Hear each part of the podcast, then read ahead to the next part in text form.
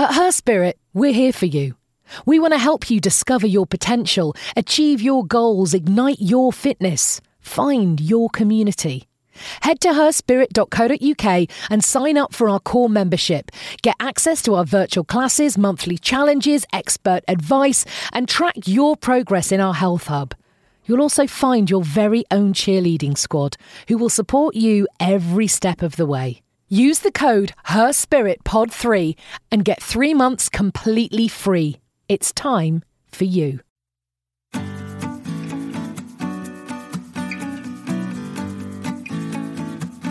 Hello, everybody. Welcome back again to the Her Spirit podcast with me, Louise Minchin, and Annie Emerson. And I know we're always super, super excited about our guest, Annie, but I am literally over the moon about our guest today. Um, she's the most wonderful writer. Um, I know that you are, or I mean, I think I've introduced her writing to you, haven't I? I'm almost embarrassed to say it because I've seen her books in so many places and I love to read, although having had children in the last 10 years, I've read a lot less. She's putting in the excuses, Annie, aren't you? Go on. but I, I, having started um, the, the first book of our author, um, I'm so excited because it's absolutely the style of writing that I really love. So, um, so I'm so happy to be talking to her and I'm so happy that I've got a new author to read. So happy days. I, I know. I feel, do you know, I genuinely feel quite excited for you because it's like passing over a gift, isn't it? And I know, I didn't know that you liked historical writing and uh, historical novels and all the rest of it. So, so I'm so excited. Um, let me give her a proper introduction. Um, she is a multi-million selling author of the Languedoc trilogy. And I hope I've said that right. She will correct me in a moment. Oh yeah thumbs up. I've got. Um, you might have read some of her books, for example, Labyrinth, uh, The Citadel, um, amazing. One of my favourite books ever, which we'll talk about later, um, The Winter Ghost as well. Her books have been translated into 38 languages, published in more than 40 countries. Uh, she's written works of non-fiction. I'm going to go on and on, but I am going to introduce her and tell her, tell you who she is. She is Kate Mosse, and I feel like I shouldn't have to say this but it's Kate Mosse with an E. And I know, Kate, that that is something you get So we already had somebody message us going, how does she say so slim when she's only 46? But anyway, go on. Kate Mosse. well, indeed. How do I say so slim when I'm only 46? Um, no, and in fact, today I've got a big piece in The Guardian about Amsterdam, which is where my new novel, The City of Tears, is set. And at the end of it, they have spelt it without out an E. So no. I'm already getting comments saying, which one is this? I mean, I've, I've lived with this, obviously, because I am a little bit older than than uh, the other Kate Moss. And I used to have this experience when I lived in London where people would arrive, taxi drivers, and then you could see them thinking, this doesn't look right. and then I'd open the door and their little faces would fall and it would just be, you know, the older writer, shorter, more tired person. Um, but you know, hey, I'm here. I'm here. I, I, here and happy. I, I, met you some some years ago now, but I didn't ask you at the time, or maybe I did. Um, have you met the other Kate Moss? I have not met her, but uh, we both know of each other's existence. Sure? And one of the, one of the things that is most prized, I have this lovely cartoon, a Kipper cartoon, uh, which my publishers bought for me when my novel Labyrinth, 2005 novel, which is the novel that kind of made it possible for me to be a full time writer, went, you know, did did rather well. And they bought me the cartoon, and the cartoon is that Kate Moss in the back of a taxi, and the the, the punchline is, "My wife loves your novels." You know. She, so, and that's it sits at Pride Place. So, you know, one day we will do a modelling session together. I'm nearly 60 and I am uh, probably the same thinness of her, but I'm a lot shorter. and more crinkled. oh, it's lovely. I love that you've embraced that. Um, so there's Tim Minchin, the sort of comedian, isn't there, um, from Australia? And often people think that I am, well, he is, it ranges from he's my son, he's my brother, he's my husband. And actually, it kind of goes kind of a little bit crazy every now and then. And he's claimed me. I mean, he's not my cousin, but he's just claimed me as my cousin. You, you yeah, need to embrace yeah. these things, don't you? Yeah, yeah, yeah. Yeah, you can't. And also, you know what? I really admire her. I think she's great. I think she's a woman who knows what she wanted. She's done her own thing. She's made her own story from all of these things. So that's fine. I mean, it would be different if you were sharing a name with somebody who had done many ghastly and appalling things. That would be more difficult, I feel.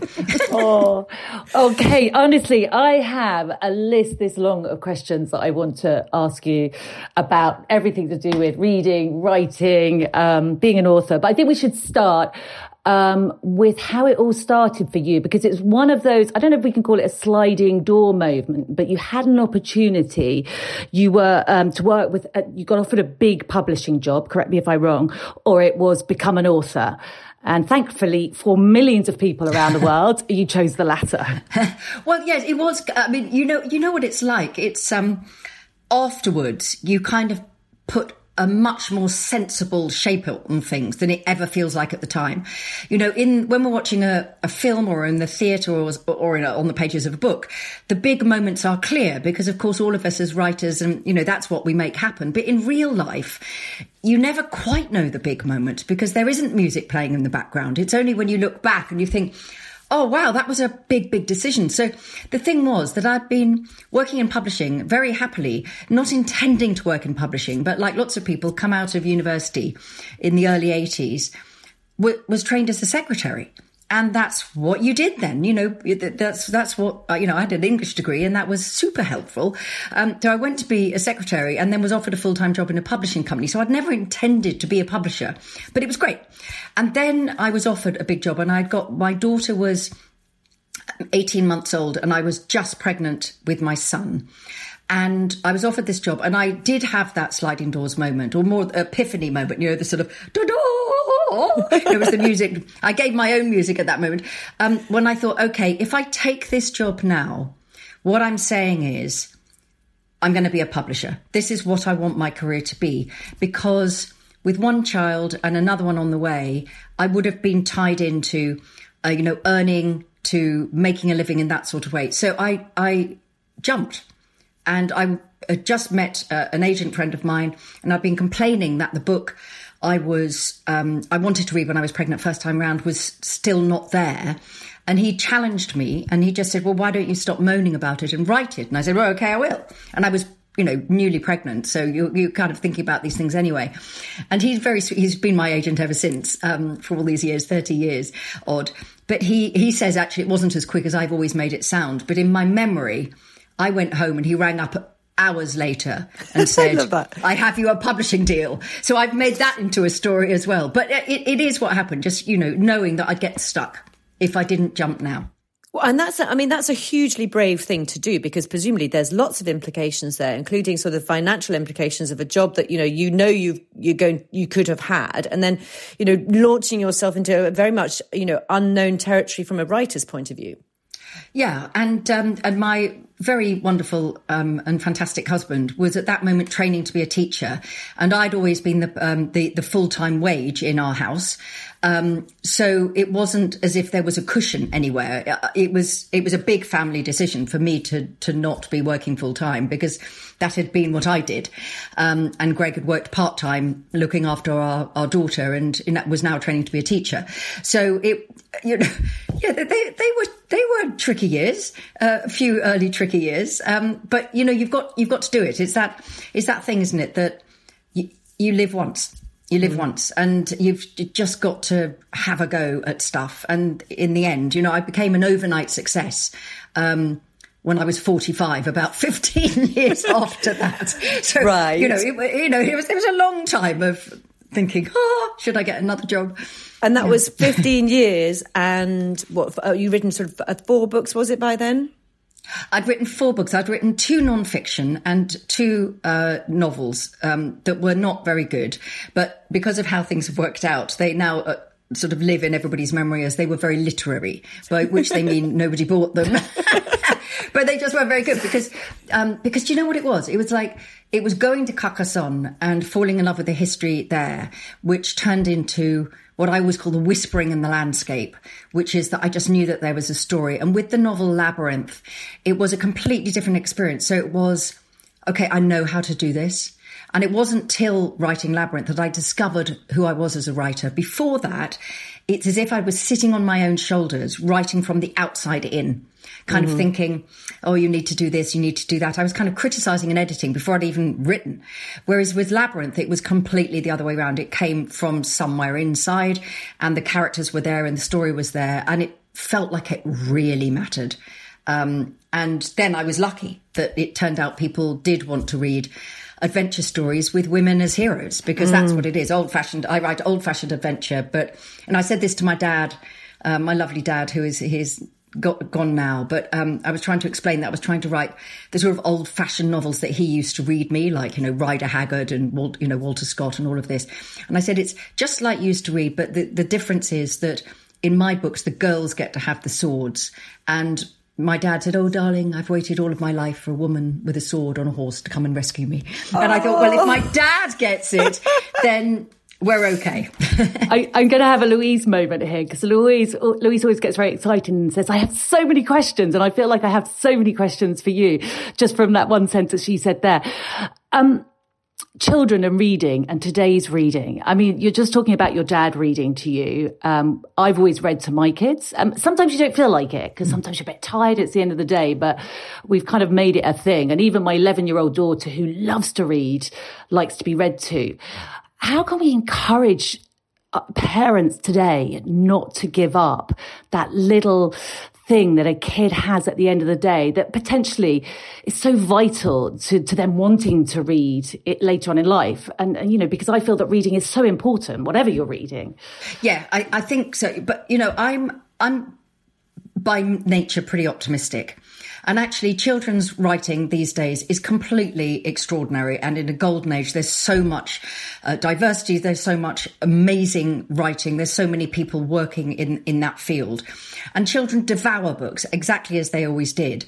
I think the, the mistake is always to make it um, all or nothing that it's incredibly important and it's got to be done. And it becomes an obligation that, as you say, you know, all of us, I, I am long past the young children stage. Um, but I can absolutely remember, you know, getting back from work and thinking the last thing I want to do now is sit down and read the same book for the 17 millionth time. um, but it doesn't, you know, every now and again, and it doesn't happen one night, that's, that's fine. I think that what often happens is it's got, you know, this idea that it is, it's sacred. And if you miss it once, all is lost. I also think that children listening to audiobooks, it's you know it's not the same as having your mum or dad or your carer or your sister or whoever it is doing the reading snuggled up with you but it is still listening to a story mm. and i think that's fine and i think a lot of children they get put off reading because they're told it's something they must do whereas a lot of children are doing a lot of reading and doing a lot of listening to storytelling on computer games now i don't think it should be an either or. It's more just that that idea that when I would watch my son on some of his historical computer games, he liked all of those quest games. I would think, well, you know, this history is pretty good. This is incredibly complicated storytelling. Um, it's an amazing thing that you can be a man or a woman, a girl or a boy, a bird, a, you know, a sword or any of these things. So I think it's just it's staying fun. It's staying part of a wonderful thing to do in life rather than obligation.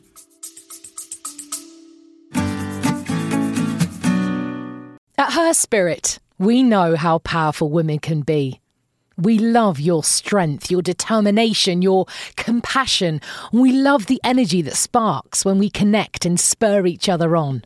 Her Spirit was created to ignite that flame of determination, to unleash your energy, to build your self belief, and to help every woman find a way to your healthiest mind, body, and soul yet. We want to inspire 1 million women just like you to be active, healthy, and happy because you deserve it. Head to herspirit.co.uk, join our core membership, and use the code HerSpiritPod3 to get three months completely free. Join our monthly challenges, get access to the Her Spirit Health Hub, and track your activity levels, mood, food, sleep, and stress every single week with your own personalised dashboard. Get expert advice and join daily live classes that can be played back at any time.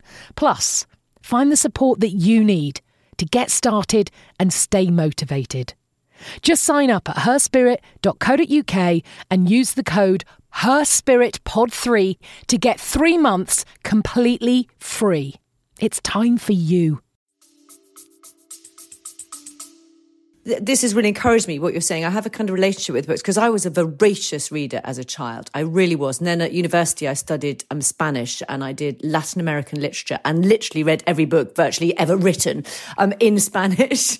And then stopped you know can sort of stop reading for a long time. And then i'm back i'm sort of back in again now. So you know it's okay isn't it presumably to have that kind of relationship with reading. Of course it is. And I think for a lot of um, parents, particularly mothers, there's a period of about 10 years where you barely read a, a novel novel um, because you can't you know, either you're very tired or you're trying to juggle everything or you pick things up, you put them down and somehow as you're always on the same page. like every night it's like, oh, I'm sure I've read this page before. Um, but I, th- I think that, you know, joy, you know, reading is joyful that's it. You know, um, it, it, it shouldn't feel like a burden. And I think that that is what happens often. You know, I have lots of members of my family, lots of nieces and nephews, and some read a lot and some read a bit and some don't read at all. And the ones who don't read at all always feel they should apologize for that. But, you know, I don't go and play football. Mm. That uh, you know, I mean, I like watching football as it so happens, but you know, I, I'm not off down the park on a Saturday afternoon, and I don't feel the need to apologise for that. So I think it's about yeah. making reading be part of the joyous things in life, and that you ebb and flow, and sometimes you read more than other times. I can honestly say that you will always have a better night's sleep if you, unless you get really greedy, which occasionally I do, and then find myself up till two in the morning because you're like, I've only got hundred pages. I'm sure I can finish this. but I always personally, I mean, we, I, am sure you don't, Kate, but I definitely have a, a, habit of taking my phone to bed and go, oh, just have a look at the news. Oh, just have a look at Twitter.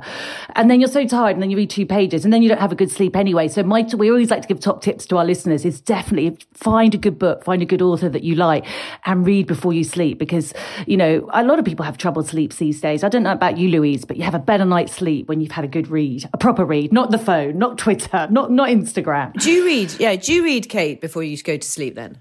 Yeah, every night. Yeah. Do you? I'm I'm a carer, so I do have my phone in the bedroom for that reason. Mm-hmm.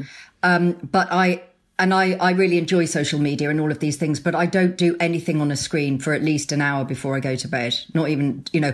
And so for me, getting into bed with a hot water bottle um, and a cup of tea. um, and I always have a hot water bottle, unless it's really hot. I mean, I always have a hot water bottle. Um, and I, and I read every night. Mm. And, you know, and I, I, think like a lot of people, I've been sleeping really badly during lockdown. Um, so I have, I've actually read during lockdown, we worked it out, I've read 300 detective stories. I was reading that when, when I, when, when I, I, last count it was 250. It's now 300, is it? Well, that My was because goodness. I did that interview in November and now it's February. Um, and I'm still awake at, you know, so at some moment every night I, I wake up because that is also partly with, uh, you know, parents of young children and also those of us who are carers, you tend never to sleep entirely through a night. And sometimes you can go straight back to sleep and often you can't. So, and old fashioned detective stories are quite short, I should hasten to it. They're not like my books. They're not oh, like, you know. yeah, yours take definitely more than, well, no, no, taken, no, it's taken me more than a week.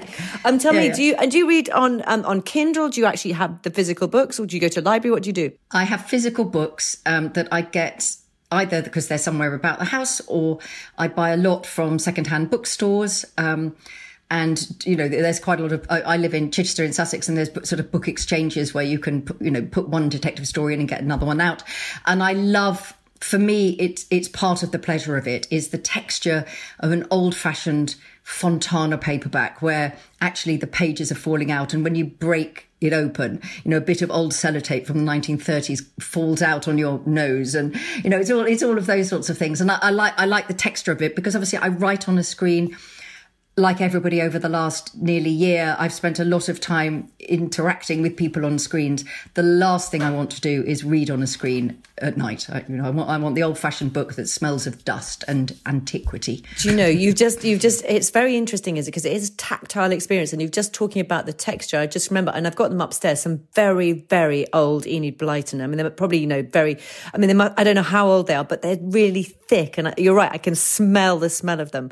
Um, let's talk. Can we talk a little bit about, about your caring? Because you know, so many people who listening to this podcast will be like you. You know, in that kind of generation where you're caring for the older ones and your your children are now adults but um you look after is she called granny rosie granny rosie yes she is um she's 90 uh, she's my mother-in-law, my very, very beloved mother-in-law. Um, she's actually lived with us for 25 years when we moved from London back to where we grew up in Sussex. Um, Granny Rosie came to live with us then, and she was that granny, you know, that did cartwheels in the garden and everybody's children wanted to play with and was amazing. So for me, it's just repaying all of that. Um, she was just the most incredible person to have around. And my parents lived around the corner as well. Um, and they, my parents used to live with us. So I, I cared, helped my mother care for my father. Um, so he died in 2011. My mum died in 2014. And in fact, I've written a book about this, um, which comes out in June, um, because it is the biggest issue for, I think, um, facing all of us. Um, you know, obviously the world has gone very differently and changed a lot because of the pandemic. But the issue about care and who does it and how we allow older people, particularly older women, to have their voices and people to live well and die with dignity and be um, respected for who they are, not reduced to a series of symptoms or whatever.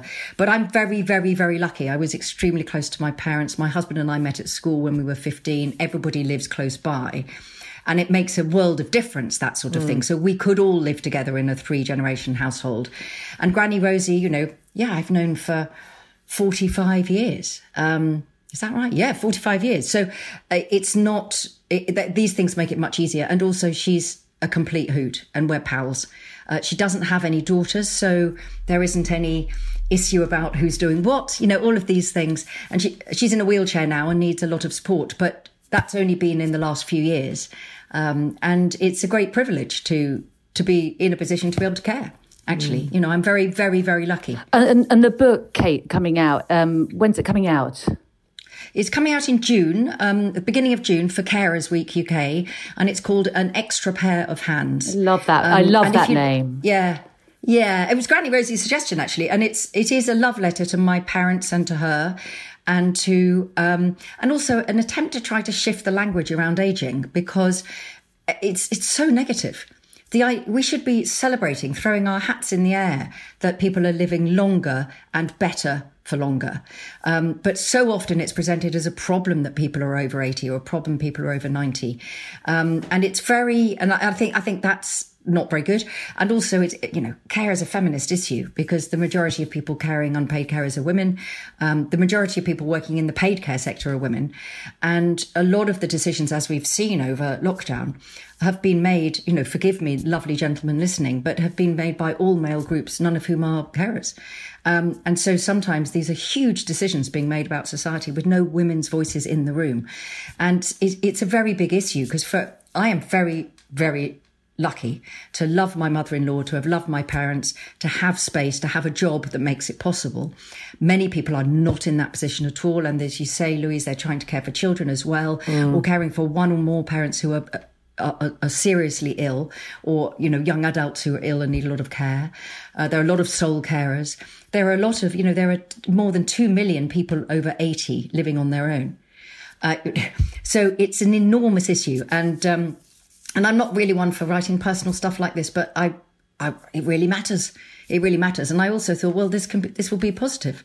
You know, not that it's not tough sometimes. Of course it is, and it's yeah. a book about grief as well, obviously. But you know, we've got to be we've got to find positive ways to move forward i think. And there'll be so many people um you know as you say in your position who'll be able to you know hopefully you can help them as well through that. Because you know these are going to be tough times. And you talk about that you know we just get a little bit of insight in the fact that you know you don't you can't sleep at night because of it. That and that's just touching the surface presumably of of the, all the impact it might have. Uh, all the impact but also i think for um what's been very interesting over this period of pandemic and confinement is that my life had got more confined over the last couple of years because of being a carer mm. and because any decision I was going to make would involve um, sort of backup uh, arrangements and the things that parents know as well. The difference is, of course, if your if your your child is healthy and well and developing in, in the ways that um, all parents would want their children to be able to in ideal circumstances, then obviously the journey of a child is away from you,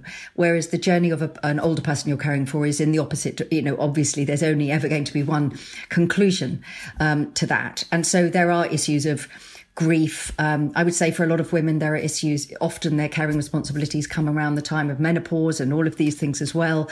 So that can be an issue, uh, you know, when people are not necessarily feeling at their most perky. Mm-hmm. you know, they're yeah. also dealing with very, you know, big issues. On the other hand, I spend a lot of time with people in their 80s and their 90s and they're brilliant. You know, they're fantastic. They, you know, they're living their lives and you know, and no self pity.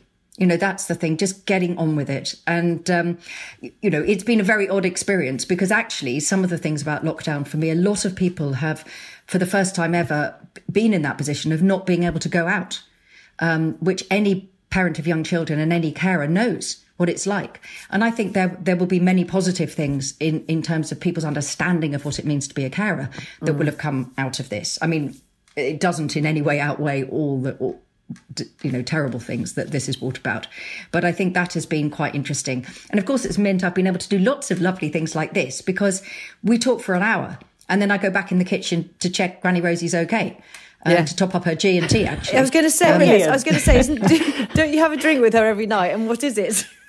Yes, exactly. Well, she, she, I, I like a glass of white wine.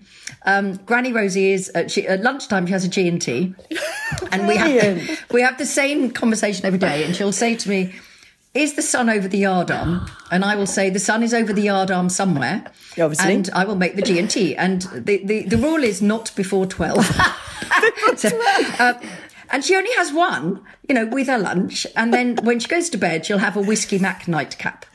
So you know, it's it's all very you know nothing to excess, all very measured, um, and you know. So we do. We have, you know, I'll sit one end of the table, having my glass of wine and drinking one of the endless detective stories, reading, and yeah. Granny will be, you know, knitting or doing a jigsaw puzzle, um, or you know working something out you know one of the the bits i think people will most enjoy in the book is last summer when we sat at the end of the table and Rosie suddenly decided this was the day that we needed to plan her funeral. And um, so I did not stay at one glass of wine because yeah, actually was it say. was rather devastating the thought of this. So by God knows what the end of the funeral is going to be like because we were both completely half cut by the end of it. So we're like going, oh yes, that'd be great. You know? So yeah, so she, know, she's she's wonderful. She's oh. wonderful, and I, you know, and I hope people will find the book. But it is just my experience, and I absolutely don't. Um, in any way try to speak for other people because people's experiences are so different um, and it, everything makes such a difference to how easy it is or difficult it is oh, to care. I'm sure it'll be a wonderful read. Um, you mentioned your husband, and whilst you met him at school, you didn't quite. And he loves this story. I love this story, Kate. I love it. I love it because I think there's probably someone there's quite a romantic in you, I think. And also when I when I first heard about this story, you know, possibly a bit of a believer in in fate. So so tell us what happened when you came back together again after a few years apart.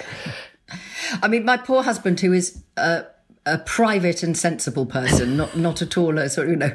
Um, but yes, yes, this story absolutely got out. It was, you know, we were each other's childhood sweethearts, and we went out when we were at school. I was at the girls' comp, and he was at the boys' comp. And if you were very careful, you could. There was a hedge down the middle of the field that divided the two school sites. And of course, you could stray towards the hedge. I mean, there were always fearsome teachers, you know, patrolling to keep everybody apart. Um, but, you know, once you're in the sixth form, you're allowed to do joint things. Um, and so, and then we went our separate ways. We went to different universities. It kind of just fizzled out in the way of those things. And then, you know, eight years later, we met on a train. And it really was as ludicrous as it sounds that I was going down from London to Sussex to be with my middle sister who was in labour and so had rung me for that reason and I therefore was on that train in the middle of a Saturday afternoon. And my husband had been living in Paris and had come back to England for the first time in three years and got on the train and sat opposite me.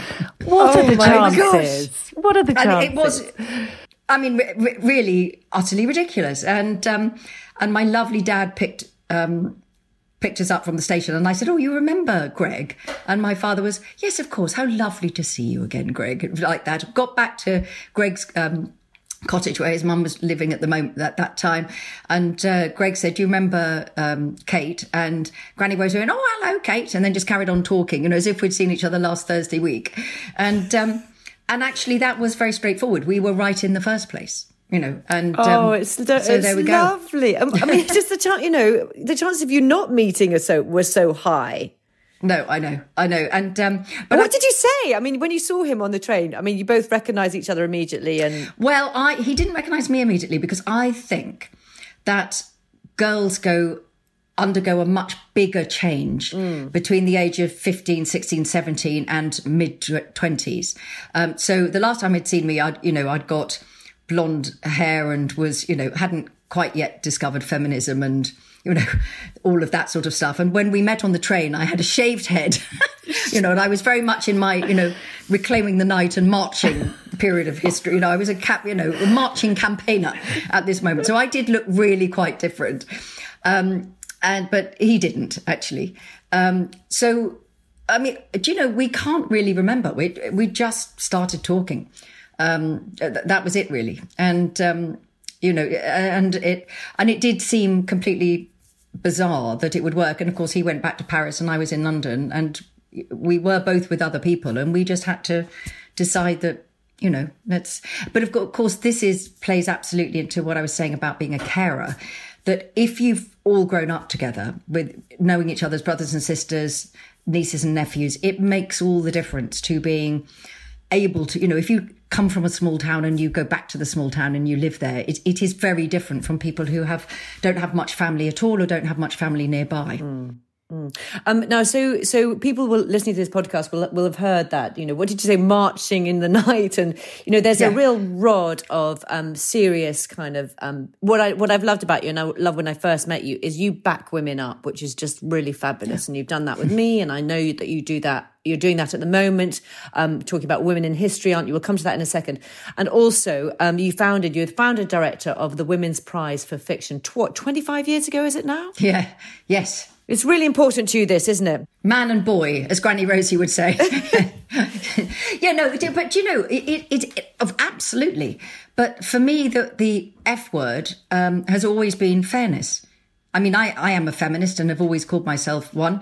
Um, and I have children who call them use the word about themselves.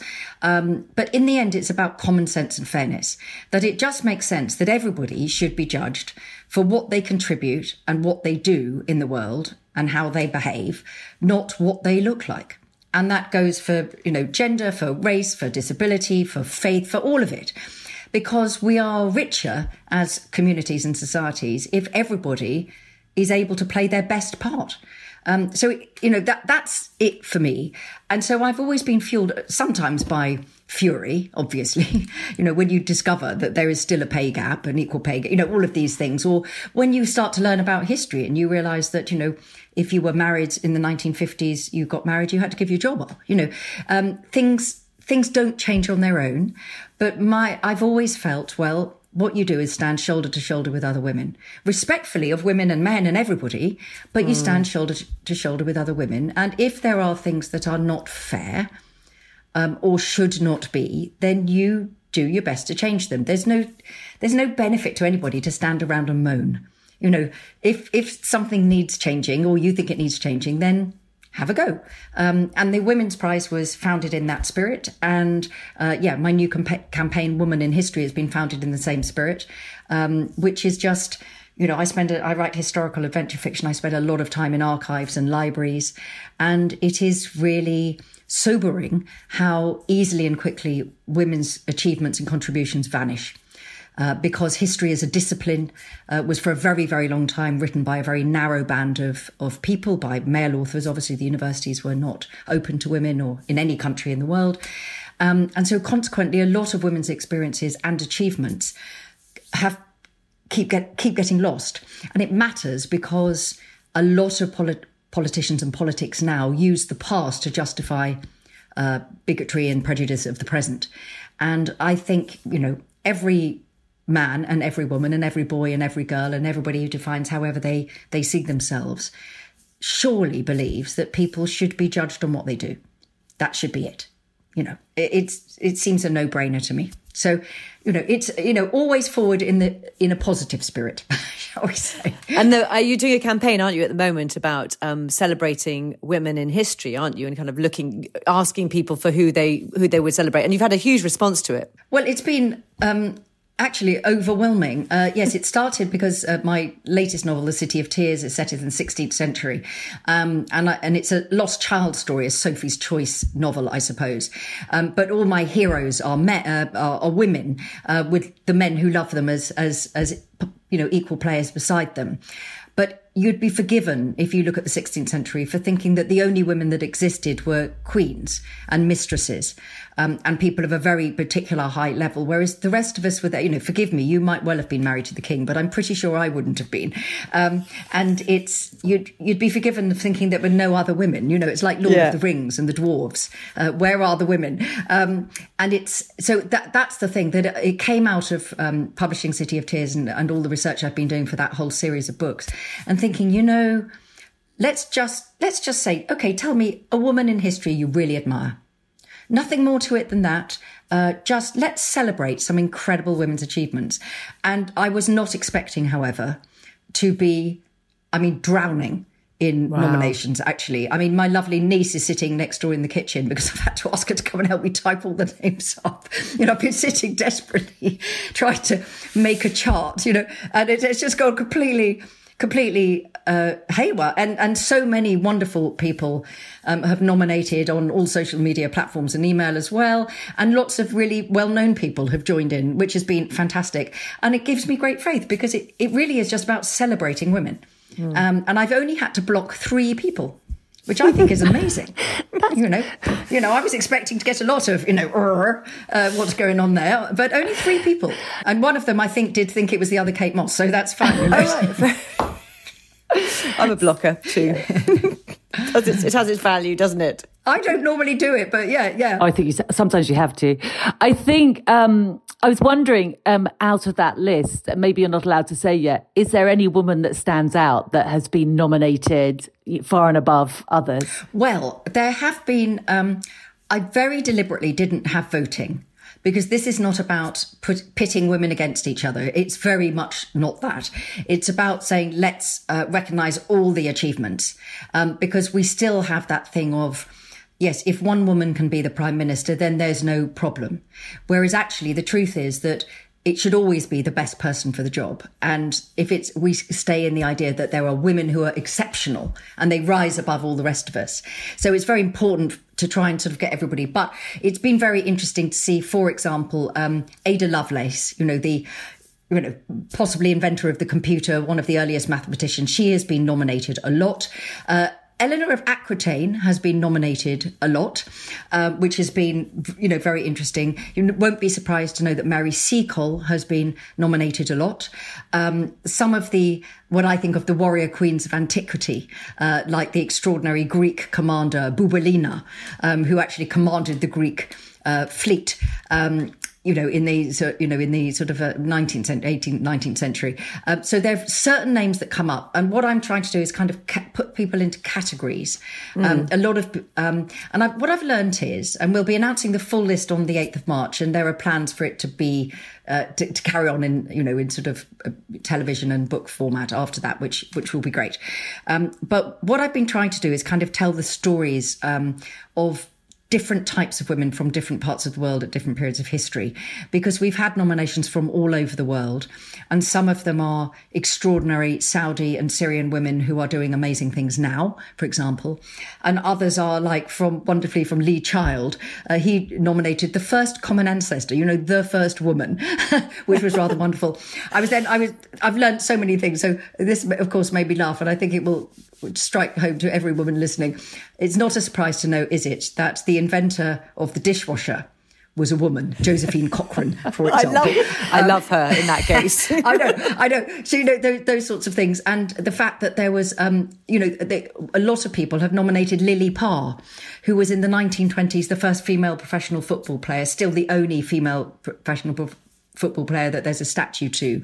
Um, and just the most, I mean, her track record makes everybody look, you know, like they'd been slacking, frankly. I mean, it's just extraordinary. And I'm sure you probably knew this, but I didn't know. Um, Hedy Lamarr, who I remember as a, you know, being a starlet, a 1950s glamorous starlet, basically invented Wi-Fi as well. You know, just like oh yes, I did what? that vague, vaguely somewhere in my somewhere yeah, in the back yeah. of my brain. Ex- yeah. How fantastic! and all the, you know, all of the, there were many uh, working class suffragettes, Irish suffragettes, Scottish suffragettes, Indian suffragettes, black suffragettes, all of whom are kind of left at, not left out of the story quite, but the story's always told through one prism. you know, of of you know a particular type of women, a particular type of time. And so I've been really thrilled that lots of men have been nominating.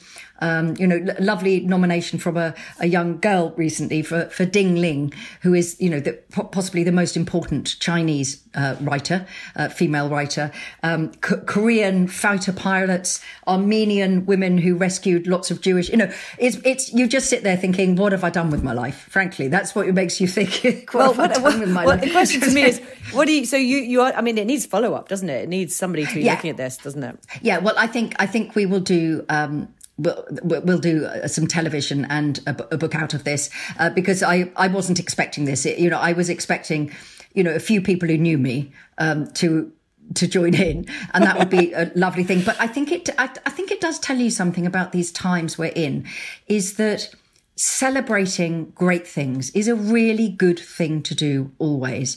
That the endless doom scroll and the misery doesn't do any of us any. We need to be alert and we need to be keeping an eye on what's going on. And there are terrible things going on all over the world. And the pandemic, you know, doesn't stop those things happening. But I think it showed that people do want to celebrate great things as well and mm. to look back in the women in whose footsteps we walk. Um, and because I'm a writer of historical fiction, obviously my purpose in writing The City of Tears and all my other novels is to tell a great story. But at the same time, it does come from a place of thinking, oh, all those women, you know, who do we know from that period? Well, people will tell me they know Catherine de' Medici and Elizabeth I. You go, hmm. What, mm. what, about the others? um, about the rest of them?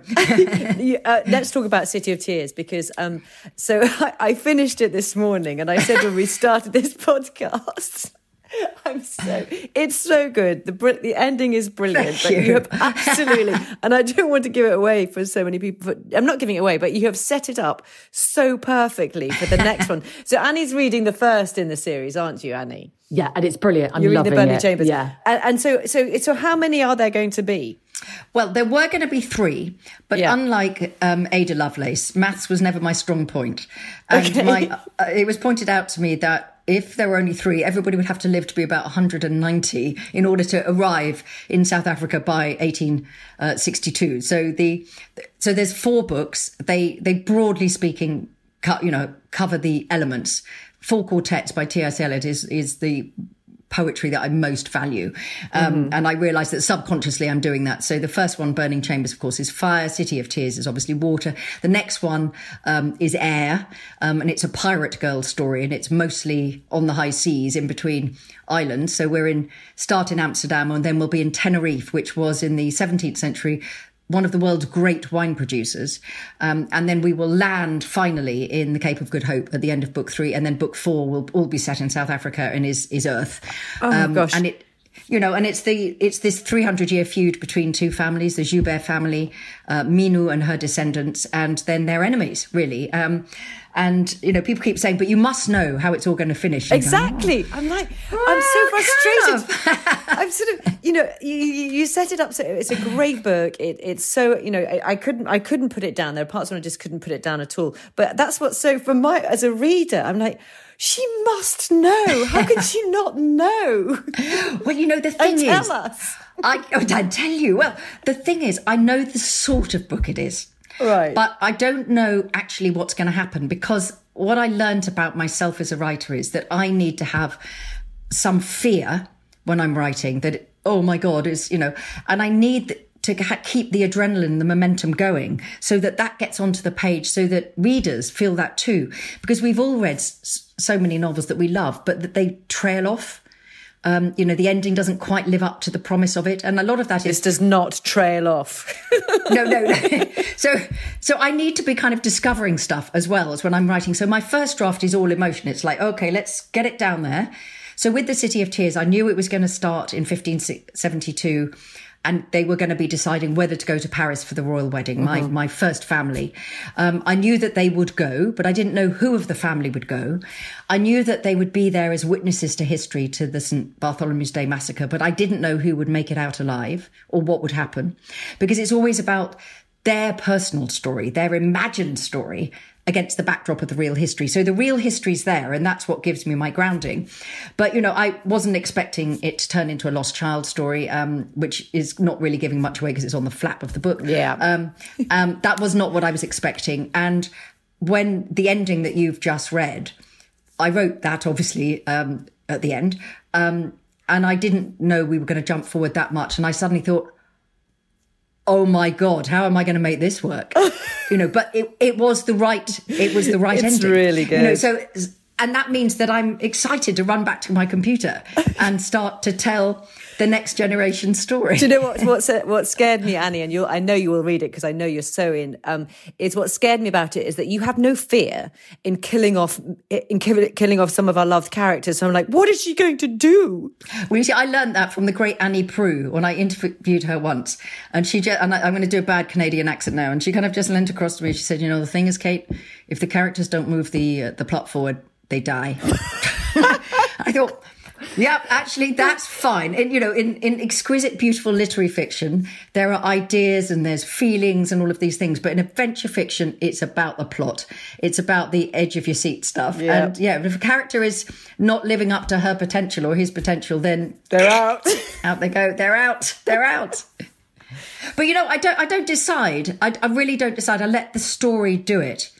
Yeah. Um, so I don't think, okay, this one is, this is the one that's going to die. I'm writing those scenes and I think, oh no.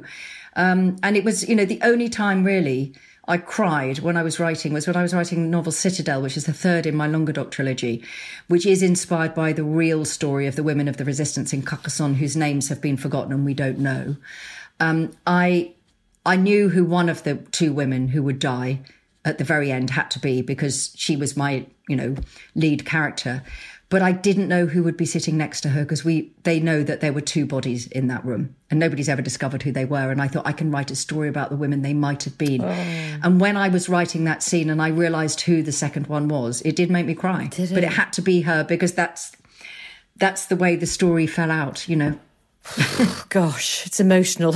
I'm uh, sitting here listening to you, just thinking you have a mind so full of imagination do you think imagination is something that we like an athlete can you know can get faster at runner? Can we improve our imagination and our ability to write? And and if so how can we do it? Oh well that is a lovely question. Um, i think I'm a great believer in creative writing courses and all of these kind of things because I think it's the only area of the arts where people still cling on to this idea that writing comes fully formed and perfect. You know, that it is a divine gift that arrives on the page, you know, as for its antecedents.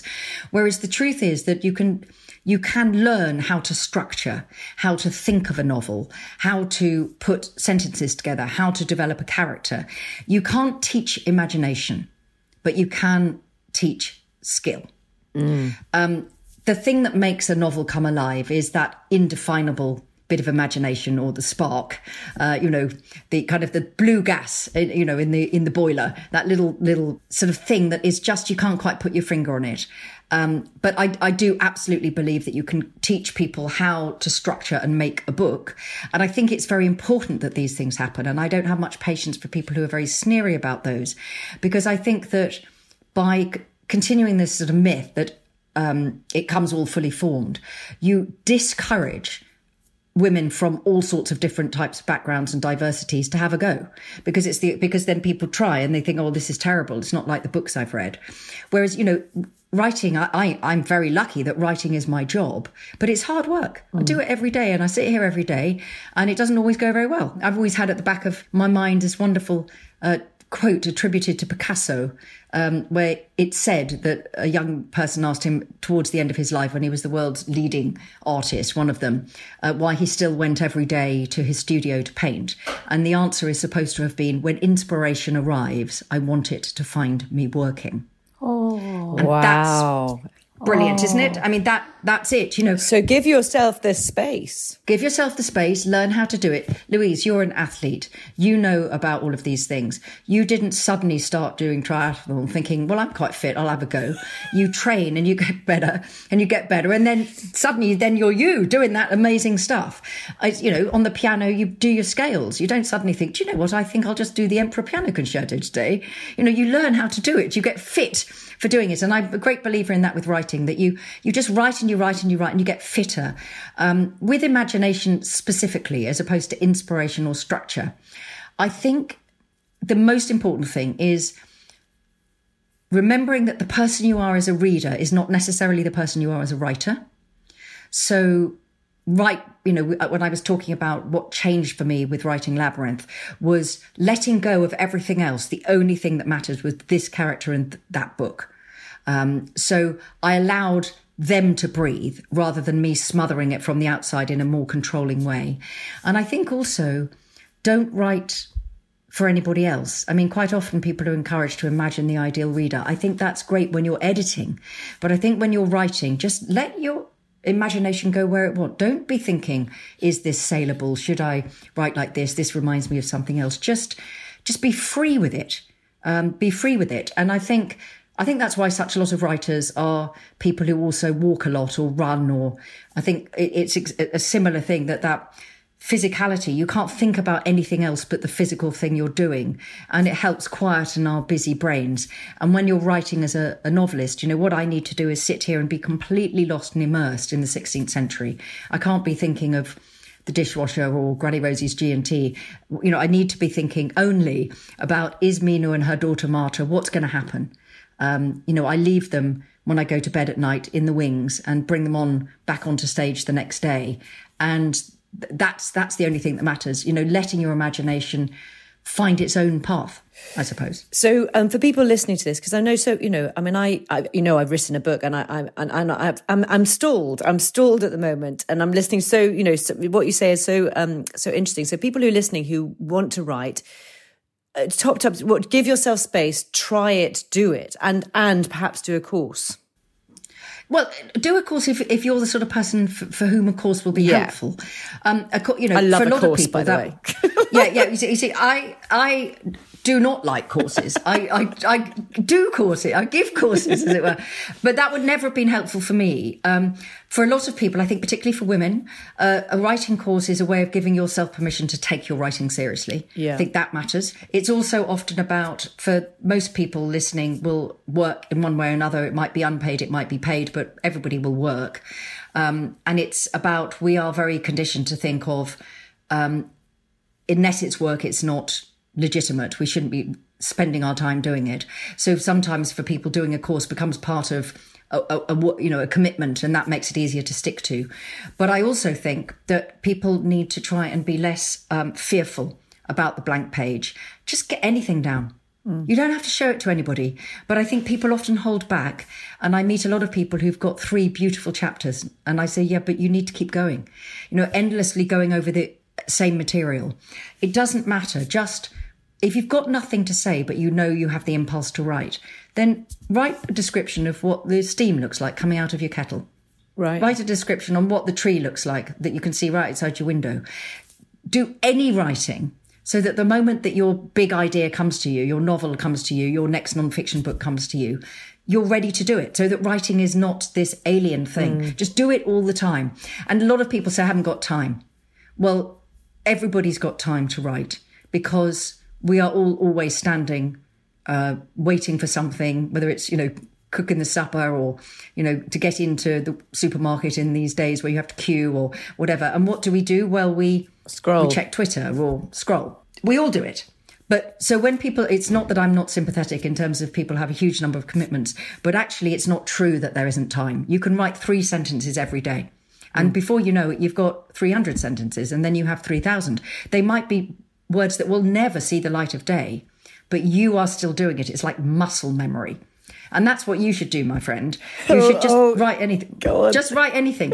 Don't worry about the next big book. And I know you'll be be, you know, people will be pestering you because your book was great. Oh, you're so um, it, no, no, it was it's really energetic and it was really mm. fun to read and inspiring to read. And so, of course, they're going to be wanting you to write something else, um, and you will want to write something else because I know you enjoyed the experience of it. I loved but it. it. I, and like you, I just got lost go. in it, yeah. and and the yeah. you know, yeah. I would start writing, um, and then two hours would just be gone. It was an extraordinary experience. But the thing is that you could just write anything. Yeah, okay. Just right. write about how you're feeling about not being able to write. That's where I'm going to start. there we go. there we are. That will we, be... didn't, we didn't come in here for a personal pep talk. That was for everybody else listening as well. Four hundred pounds, please. pep talk from me. I figure that you're probably a very, uh, and I'm quite sure I'm right in this, that you're a very dis- disciplined person, but you're also driven by a huge passion to write. Um, but uh, what we're talking about here, and I'll read, if you don't mind me quoting, you were asked about what would you tell, give, what would you give your younger self? What one piece of advice would you give your younger self? And it was that writing is and should be hard work, that nothing arrives fully formed, that writing is about having the idea and sticking with it. And there will be good writing days and bad writing days. But unless you put something down on paper, you have nothing to work with. Now, I thought that was quite amazing because in my head, I start thinking about, you know, the, these podcasts st- started out to help people in lockdown, to, to motivate people to not give up. And so not everyone's going to be a writer, but for me, that advice applies to so many things that, that we do in life, you know, about sticking with it, applying yourself and working hard, you know, and be preparing to fail sometimes. Yes, I think, I think, um, you know, that the much misquoted Samuel Beckett comment, um, you know, try again, fail again, never mind, fail better. You know, I'm paraphrasing now, but I think um, I think it happens with, as you say, Annie, all things. It's the psychology that says, well, I'm going to do dry January. Oh, well, now I had one glass of wine on the 30th. So therefore, it doesn't matter now. I might as well drink all the wine in the whole of the world. Um, or, you know, I'm, I'm trying to not have any sugar. I, this is not true. I'm not trying to not have any sugar, but, um, you know, somebody might be doing that. Um, well, now I've had one Kit Kat. I might as well eat the entire packet of Kit Kats. And I think that's, that this all or nothing approach to life is about a, a, a certain high perfection standard that nobody can achieve. It's about the idea that everything is all on a knife edge all of the time. Whereas actually, what it is, and most parents know this, and everybody going through lockdown will know this, you know, you take one day at a time. You know, tomorrow will be better. Or actually, it might be worse. But in the end, you know, it, it, things find their place. And I think I've, you know, I'm, I'm quite, um, I'm a, an active person and I'm a positive person by nature. But, you know, I'd be lying if I didn't say that I've had lots of, you know, lying in bed at night thinking, oh my God, you know, with your heart thumping, not, no, you know, feeling everything's slightly out of control or, you know, you, you know, all of those things because we're all human. But it's, it doesn't mean anything more than that's how you feel at that moment.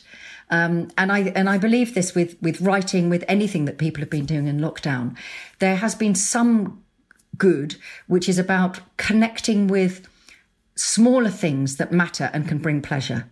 And I think I realize now that I have had a lot of that drummed into me without realizing it because of spending so much time with older people of a different generation who did not expect to have everything all the time, did not um, have very wide range of foods to choose from because there was rationing or it was during the war, um, who found a way of taking pleasure in smaller things. And I think that that is something that I've consciously tried to do within lockdown. Realize that even on a day where I'm feeling a bit low, and there have been days, of course, think, you know, that is amazing. That tree, because we've been in lockdown, I have seen the leaves of that tree for 11 months come into leaf and to bloom and to start to fade. And now just about they're starting to come back again. And how, and just try to think, okay, normally I would have been charging about. Mm. You'd have been on a world tour, wouldn't you? I would have been on a world tour and that would have been lovely. but so it's, you know, I don't want to sound all Pollyanna and it's all about just how you look at things. It isn't. People's situations are completely different. People have enormous pressures um, on them and everybody's situation is different. So it's not just let's all think positively and then the world is better. That's not true. But I do also think that, you know, tomorrow's another day. Mm. You know, start a new day, start afresh. Um, and and you know, I think I think those things can make a great deal of difference to how we feel, even when we're feeling disappointed or that you know nothing's happening or you know you're getting a bit older or you're worried about you know whatever any of us worry about. You know we all we all have things that we worry about. Um oh it's so much honestly it's been so lovely and annie hasn't it this conversation? And we can't let you go but without telling us so you, i know you're very organized. You get up very early. What time is it you get up? Well, when I'm writing, yeah. I get up about half, half past three, four. When I'm, you know, I, I, no, I don't do that when I'm not writing. It's just that that's the best time for me. And then, but you, you know. do, um, uh, and you, and then I go to bed at half past eight. Oh, do you? Okay, right. Yeah, yeah, I go to bed really early. Okay. Yeah. So my Um, day is just like, you know, I'm basically a child. You're basically like I am on the days when I'm Yeah, yeah. working as well. Um, Yeah, so- yeah. and, and but exercise, you do you do walk, and I think you run as well. Tell us, take us through what you do. If if either of my children were listening, they would be very sweet if they heard me use the word run. Okay. Um, what what I do is I stagger along on the treadmill. Firstly, I live in a small town. There's no way I'm going out in public running. I'm very clumsy, and it will be every other person will be like morning, morning. So I can't do that at all. I, I don't. I, also, I don't have kit. You know, I'm, I'm allergic to kit. I still have a terrible pair of. I'm wearing them now. Tracksuit bottoms that are. Jack Wills for a 14 year old boy. That's my that's my workout outfit, and I put a jumper on for you for you ladies. But Oh, otherwise, look, we did. Look, I did the same. So look, I'm wearing I'm wearing mine. no, no, exactly. Yeah, yeah, and slippers. Yeah, there we go. We've all got that on. So it, no, we we've all got wise to this. Um, so, but I do. Yeah, I, I've, I've got a treadmill at home. I've got um, which uh, is fantastic. So I try to run three k, maybe five times a week Which on is the treadmill good. Yeah. Brilliant. which is plenty enough of a woman of my age because I don't. I'm not an athlete. I don't want to be um, super fit. I want to be healthy. Um, that's it. So it's for me. It's about keeping healthy, and I walk a lot. Um, particularly in the earlier parts of lockdown, I've been very busy with the with the City of Tears and publication. So last couple of weeks have been not so good. But you know, I walk. uh, You know, seven or eight kilometres a day if I can. And when the weather's nice, Granny Rosie in the wheelchair, and that's you know pretty good workout actually. Yeah, you know, hills and hills and arms and all of that sort of stuff. Um, and in the old days, you know, I used to. I don't do wild swimming or any of the you know proper swimming, but I do. I like swimming. Um, I was I was hopeless at team sports, and I'm of that age where it put me off exercise forever, really. So I only have discovered exercise as a joyous thing to do and a liberating thing to do as an older woman. Um, you know, because I was the you know my memories of being picked last for every single team. You know, still. Still stay with me. You know, I was, I was so bad, devastating. It's like you know, it's why I had to be a swot. You see, because otherwise I would have. that was why I was a swot, really. Um, yeah, so I, I do a lot of that, and obviously we've we've got a dog, so the dog is elderly also, so we go very slowly around the block. But um, yeah, but I mean, I, I like moving. I think better when I'm moving. So Louise, shall I ask Kate a, a br- the brilliant question that we had in? Oh, yeah, do. From one of our Have you got- lovely listeners. Yeah, go on. Um, it, it, it, it's very funny because it starts with like, I thought you meant the other Kate Moss in brackets without an E. I was going to ask her how on earth she manages to maintain her figure and eat a balanced diet and why at the age of 46 hasn't she got a perimenopausal muffin top? But as it is Kate Mosse with an E, I would like to know when she worked in publishing, did she deal with being a woman in what was presumably quite a male dominant environment? And was there anything in particular that she found more frustrating or difficult to overcome? Well, thank you for that lovely question. The one thing I will answer about balanced diet is I'm vegetarian, and I've been since I was ten, and Have I you? think that is yeah. I always thought it was a, I always thought it was putting a dead thing in your mouth in a way that was not pleasant. So uh, you know, my poor mum. You can imagine. You know, we had very traditional meals, and in the end, I, I have a tiny bit of meat at the side of the plate. In the end, she gave up. So I've I've there are so many things I've never tasted of meat and fish. Um, anyway, that's by the by. Um, funnily enough, to to your lovely listener, when I was in publishing, which was the um, you know early eighties uh, to the early nineties, publishing was there were a lot of very very strong and powerful women in publishing. Now the head of every single big publishing company is a, a man. So in fact, uh, that's what I mean about the. Um, the idea of the exceptional woman often doesn't help things to change for all women and all women from particularly from diverse backgrounds and all of these things and there's very active um, campaigns at the moment particularly to improve the diversity of publishing which is is very poor has not really kept up with what people write or read um, but publishers are addressing that um, the thing that there was though was particularly in my first job when I was a secretary. Um, and it's a wonderful thing, this. This is, again, something that we should see as a positive thing when I talk to my children about it. Um, there was just the assumption that if there was a man who was behaving inappropriately, it was your job to deal with it. And these things have changed, and this is great. Um, and, you know, all of my friends of my age, I'm 59, I'll be 60 this year. Um, we all have been in those positions of removing hands where they should not have been, um, looking out for younger women in our turn, um, saying to people, as somebody said to me in my first job in publishing, make sure you're not, you don't find yourself on your own at night in the office with that person.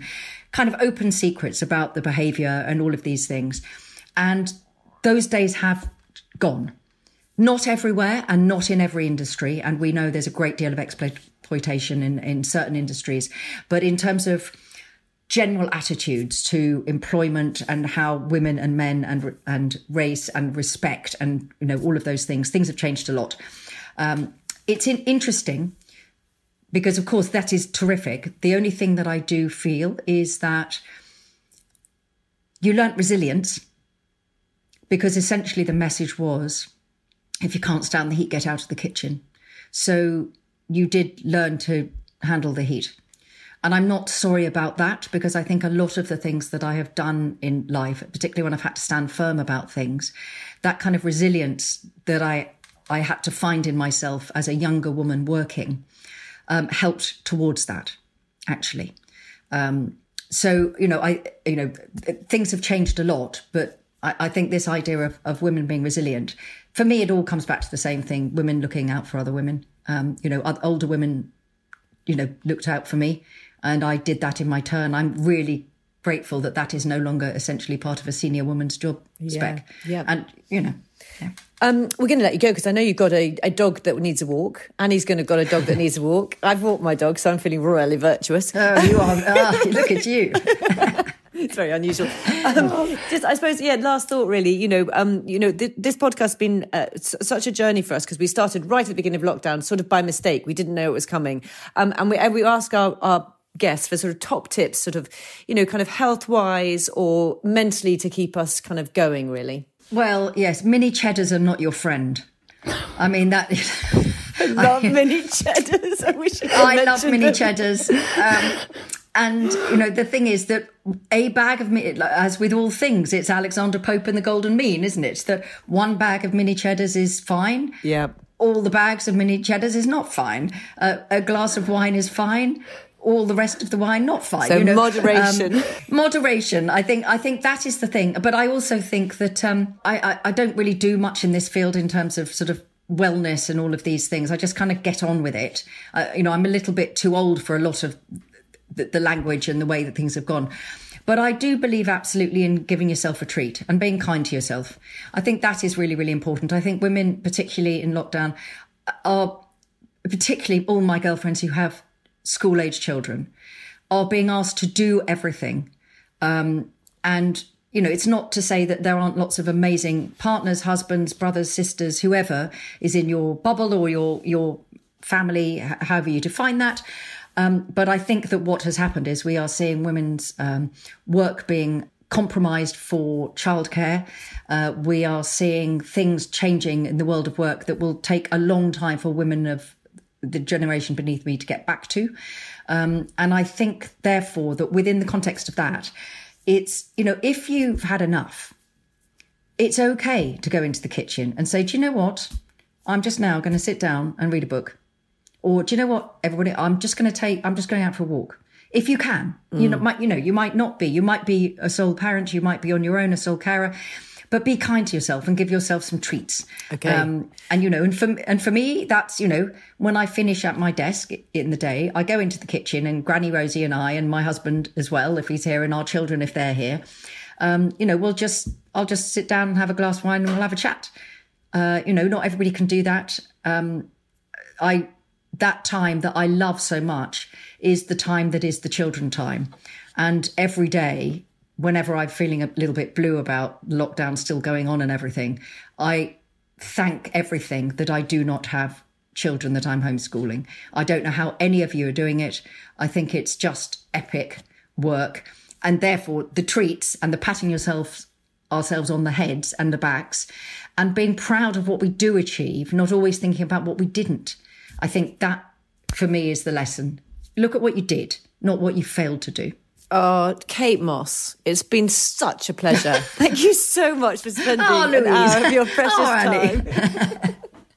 Oh, Annie, what an absolute pleasure to spend an hour with Kate Mosse in her company. She's just fantastic, isn't she? What a lovely chat, Louise. I could have honestly spent the rest of the day chatting with Kate. I really enjoyed that. Well, Annie, I know you've got to go for a walk. And actually, you're not just walking, you're doing, as part of Feet First February, you have agreed to do this marathon and it's incoming, isn't it? To be honest, Louise, I'm a little bit nervous about the distance because whilst I'm fit, it's been a couple of years really since I've done any big long runs. But you know what? I like a challenge. So I'm actually quite looking forward to it, although I know it's going to be a little bit painful. Oh, it'll be fun though. It'll be just great. And I know so many people are involved in, in doing different distances. And I'm sorry I'm not. I'm not going to worry too much about the time.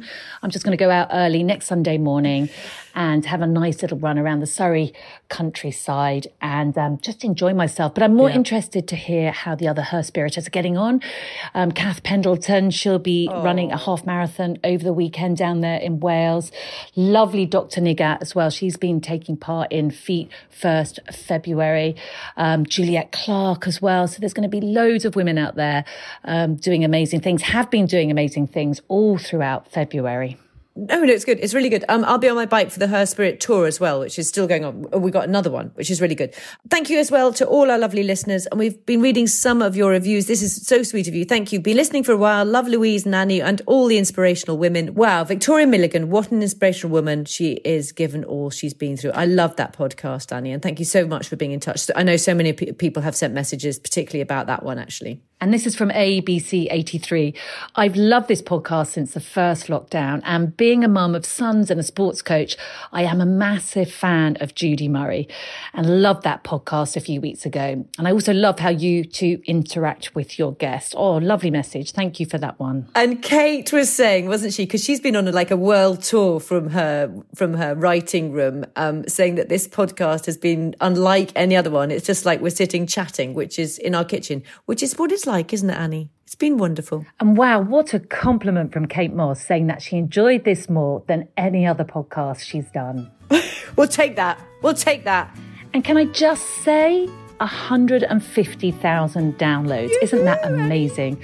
It really seems like yesterday it was 100,000. So thank you. Thank you, everyone, for listening. And thanks for your suggestions and reviews. We really do appreciate them. Yep. Take care. We will speak to you soon. Thanks for listening. Bye. Thank you. Bye.